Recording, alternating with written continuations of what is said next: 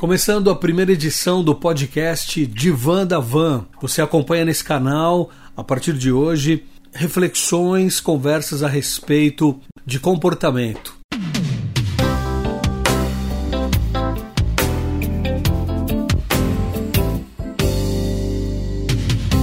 Começando a primeira edição do podcast Divan da Van e sejam todos bem-vindos, é um prazer tê-los aqui. Obrigado por acessar o nosso podcast, um podcast que fala sobre comportamento. Ela que é escritora, é palestrante, ela é aconselhadora, ela trabalha com comportamento humano na adolescência, na infância e na fase adulta também. Já tem experiência de vários anos aí é, aconselhando e acompanhando é, pessoas e trazendo aí algumas reflexões a respeito dos mais diversos assuntos. Eu começo é, conversando e dando as boas-vindas a Vanessa Obermiller. Tudo bem? Tudo bem, Fernando? Uma alegria participar do podcast, poder falar de assuntos pertinentes. Estou muito feliz. Espero que de alguma forma traga instrução, esclarecimento a respeito do tema que vamos conversar. Verdade, tema muito importante e muito atual e muito antigo também. É uma prática que a gente sabe que, que vem aí é, ao longo da vida, né? E que tem as suas consequências. A gente vai falar sobre isso, que é o bullying. E eu queria começar perguntando para você, Vanessa, o que é o bullying, esclarecendo até para os nossos ouvintes aí. Legal, Fernando. O bullying, na verdade, ele é, uma, é um termo em inglês, né? E traduzindo para de uma forma muito comum assim, é valentão, né? Essa palavra significa valentão. Mas para caracterizar bullying, para a gente entender de verdade o que é o bullying, ele precisa ter três componentes, três elementos. Primeiro, ele é caracterizado pelo quê? Xingamento, né? A ofensa verbal, o dano físico, que pode também incluir o sexual, boato, você difamar alguém, o roubo, a quebra de utensílios de algo é, pessoal, humilhação, isolamento social, ou quando é, o, o agressor ele também rejeita de forma intencional alguém. Então, isso é uma característica que tem que, tem que haver para você dizer, estou sofrendo bullying. Outra é, que precisa acontecer é repetitivo. Um ato isolado não necessariamente com, é, é um bullying. E também um diferencial é uma relação de poder que se desenvolve entre o agressor e a vítima. Então, se a gente olhar esses três pontos e você está passando por isso, provavelmente é um bullying. E não é novidade para nenhum de nós que os meninos são mais propensos a sofrer bullying físico e verbal.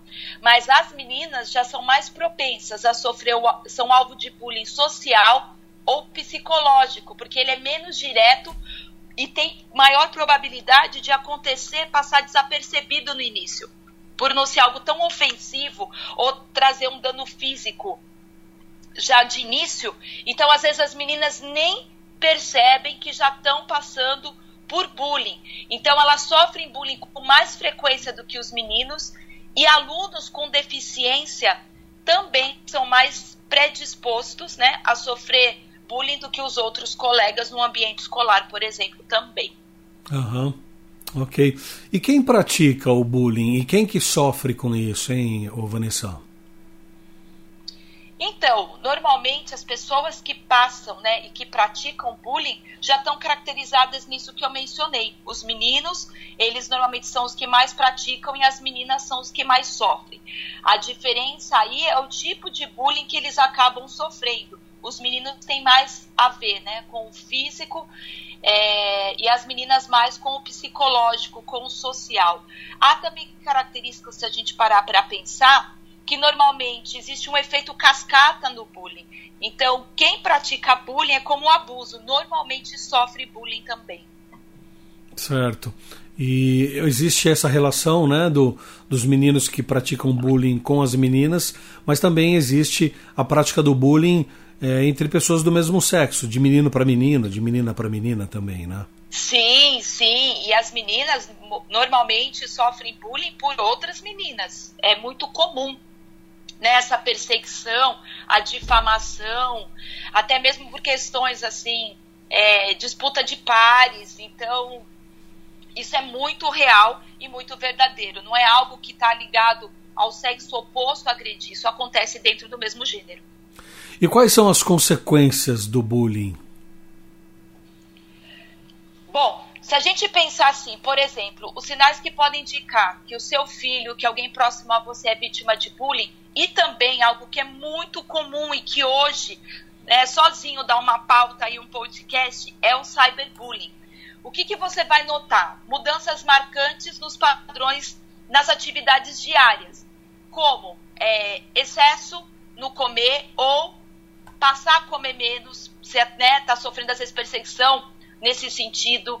Outra, queda das notas, você vai perceber é, o aluno que tinha né, um bom desempenho escolar passa a ter um baixo rendimento escolar, querer ou não mais ir à escola. Então começa a dizer, estou doente, ai, não estou bem hoje. São desculpas frequentes para quem está sofrendo é, bullying e também padrões no sono, passar a não dormir, dormir muito, depressão, querer ficar enfiado dentro do quarto. isolamento, né? Uso, isolamento.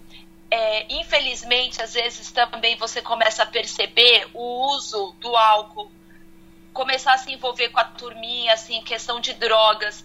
Então, se você vê esses sinais, converse, né? Porque é, normalmente podem estar relacionados direto ou indiretamente com o bullying. E como evitar o bullying, Vanessa?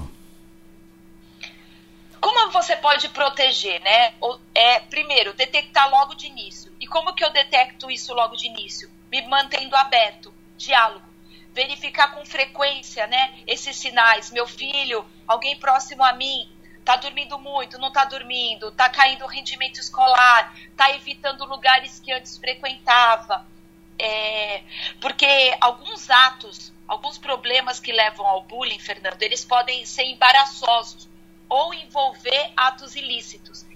Como, por exemplo, às vezes a pessoa foi gravada numa situação embaraçosa. Então a gente tem que manter sempre o quê? O diálogo aberto. Às vezes, é, por exemplo, pais evitam o diálogo ou trazer o assunto para não ficar preocupado então você precisa, por quê? O bullying, como você disse no início, ele existe desde o início da história. Não é exclusivo para esta geração, é um problema de humanidade que até mesmo Jesus enfrentou. Então você precisa criar confiança, incentivar aquilo que as pessoas têm de melhor, as paixões do seu filho, incentivá-los a participar de atividades para melhorar a sua autoestima, para desenvolver confiança, definir limites, até mesmo para que seu filho não se torne um agressor. Então, é, isso também precisa ser observado. Diretrizes de como você vai usar a tecnologia para não se tornar vítima ou agressor do cyberbullying. Responsabilidade, uma palavra que hoje essa geração lida muito mal. Então, parte do nosso trabalho como pais, como educadores, como agentes de transformação é ensinar responsabilidade, ficar ciente do que, daquilo que é feito com conteúdo, com e-mail, com mensagem de texto, com WhatsApp, nas redes sociais. Então, se a gente quer que as pessoas sejam bem tratadas, precisamos ensinar também elas a tratar bem aos outros. Algo que parece bobo, Fernando, mas que é muito legal valoriza a mesa, né? O jantar em família, tempo em família. Você é, fortalecer isso, porque esse ambiente ele libera a comunicação familiar. Então, às vezes, é na mesa que você vai perceber que alguma coisa está errada. Porque os efeitos do bullying e do cyberbullying podem ser dramáticos, porque eles destroem a autoestima e vão levar a uma depressão, a uma ansiedade que muitas vezes pessoas hoje que têm questões nessa área a serem tratadas começou com bullying na infância. Sim. A pesquisa neurobiológica confirma, né, também que a dor social ela é pior ou igual à dor física. Então é, é terrível. Então a gente precisa lidar, porque é como se uma pessoa tomasse soco repetido. Quanto tempo uma criança aguenta apanhar dessa forma? É. Muito pouco. Inclusive, é, eu creio que se não tratado, né, se não tratadas essas questões emocionais logo no início, podem gerar consequências dramáticas para o resto da vida, não é? Sim, como a gente está né, é, mencionando, todas essas questões, a maior parte delas tem base na infância, nas relações escolares.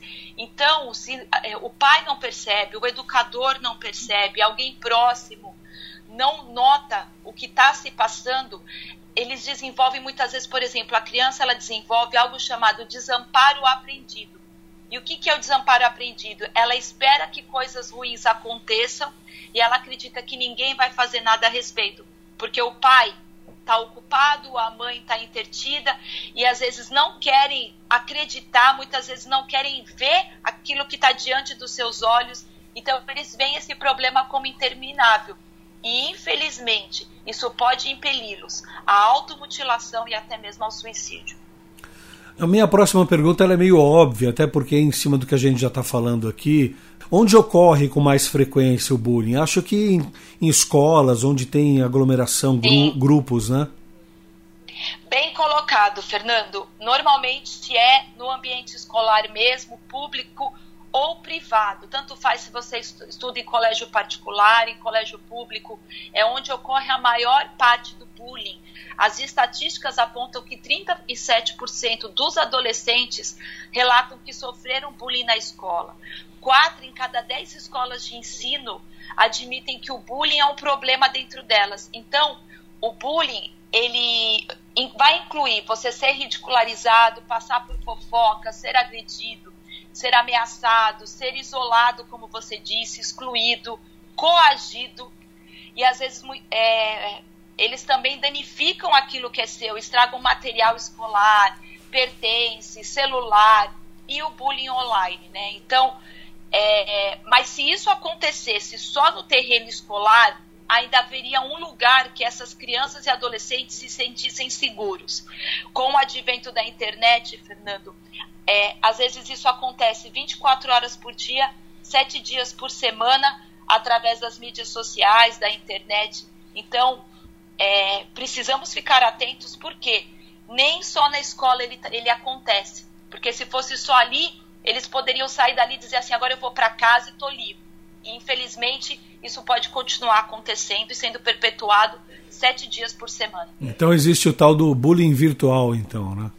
Sim, o cyberbullying, que hoje praticamente e os haters, né, que são essas questões, os comentários de ódio, essa maldade que as pessoas disseminam sem desenfreado. Sim. E você, como uma orientadora comportamental e tem já uma experiência no relacionamento com pessoas que sofreram esse tipo de, de, de situação, foram vítimas, né? Ou até creio que tenha tido também contato com pessoas que praticam o bullying.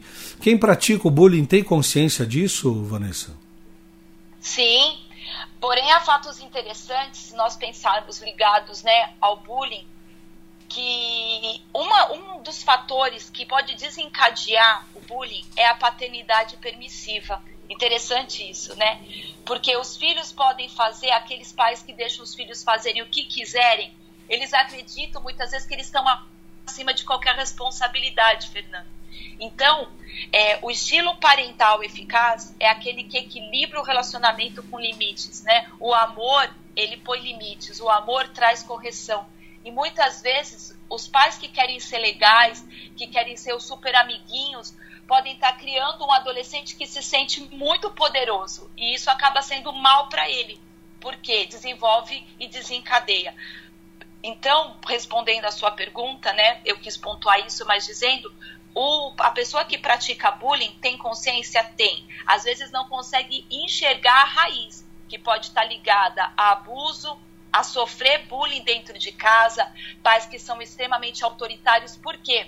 O pai, às vezes, que é muito duro com o filho, é, às vezes é aquele valentão também, que está ensinando isso para o filho. É o pai, às vezes, também, que quando tem um problema, ele acha que pode ir na escola gritar com todo mundo, gritar com o vizinho, Então, o filho também aprende um comportamento. Então, não é apenas responsabilizar os filhos, mas olhar também as relações familiares.